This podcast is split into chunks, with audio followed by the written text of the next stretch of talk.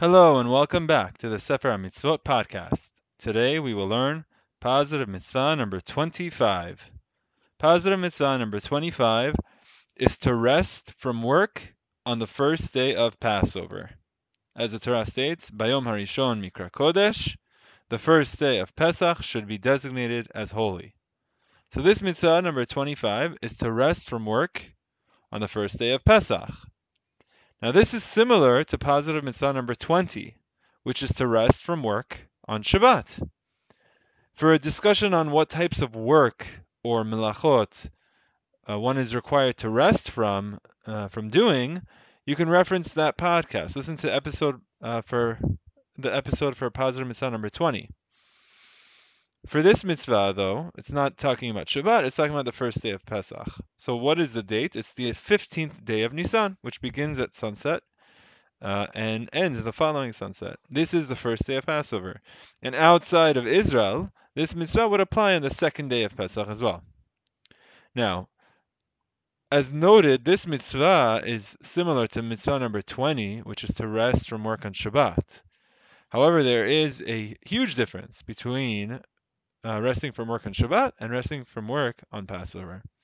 And that difference comes down to what's called ochel nefesh. Ochel nefesh is work-related items or melachot that are related to food. Food-related melachot or work activities that are related to melachot, uh, to food are permitted in this mitzvah are permitted on the first day of Pesach. So some examples are cooking. One is allowed to cook on Pesach, or one is allowed to bake on Pesach, on the first day of Pesach. Um, one would not be allowed to do that on Shabbat. So there is qualitatively the, the there's a big difference between mitzvah number 20, resting on Shabbat, and mitzvah number 25, resting on the first day of Pesach, and that difference all comes down to ochel nefesh, which is food-related activities. Now, there are exceptions to this difference of ochel nefesh. The, what are the exceptions to this ochel nefesh permissibility? So the first one is that while we are permitted to do melachot or work activities that are food related, that's only if you couldn't have comparative, uh, comparably have done it beforehand. So I'll give you an example. Let's say, for example, cooking food. Having a freshly cooked meal is not the same as having a meal that's a day old, right? Obviously, having a freshly cooked meal is better. I mean, think about the days before refrigeration. If I had to cook a meal the day before Pesach and then wait and eat it on the day of Pesach versus cooking it on the day of itself, obviously a freshly cooked meal is better. Therefore, it would be permitted to have a freshly cooked meal. Let's think of an example, though, uh, however, of where it doesn't matter if it's a day old. And what would that be? Let's say, for example, striking a match. One should not strike a match on Pesach itself because the quality of the fire is not going to be any worse if you would have struck that match the day before and just left it as an existing flame. So, in fact, even for cooking purposes, one is not allowed to start a fire, to strike a match, uh, since that could have easily have done before. However, one is allowed to transfer from an existing flame. So, you know, if you have a, a, flame already on a candle, you could transfer from one to the other, take it, you know, to, to use it to cook with. So here's an example of even though melachot or work activities that are related to food are permitted, that doesn't mean you're allowed to do everything.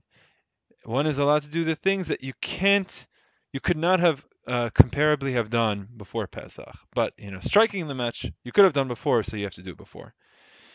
Another exception to this ochel nefesh permissibility is the cooking is permitted for the day of, but are you allowed to cook for after the holiday? The answer is no. So let's say it's the first day of Passover, first day of Pesach, and you know that on the second day of Passover you're going to have a lot of guests, or let's say the fourth day of Passover, you're going to have a lot of guests. So you're saying, well, I can't do anything today anyway. Let me cook, prepare for that meal. No. One is allowed to do uh, melachot that are food related for the day of Pesach itself, not for afterwards.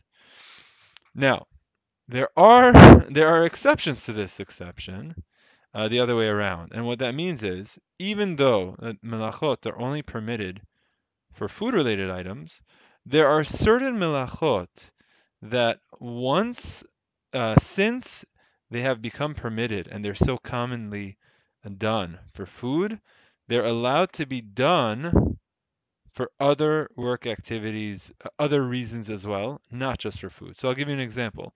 Carrying. On Yom Tov, one is allowed to carry for food purposes. Let's say, for example, uh, one doesn't have an oven in their home. Nowadays, everyone does. But let's say back in those days, they didn't have ovens in their home. They had like a communal uh, fire pit that they would use to cook.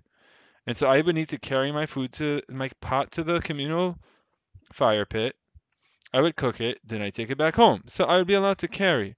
Since carrying was permitted for the purpose of food, it has been extended and one would be allowed to carry for any purpose, as long as there's some reason related to the day. So, for example, I want to carry my sidur, my prayer, my uh, uh, the book I use to pray, or my talit, uh, the shawl that I wear, uh, the talit, the tzitzit that I wear, as part of my tefillot.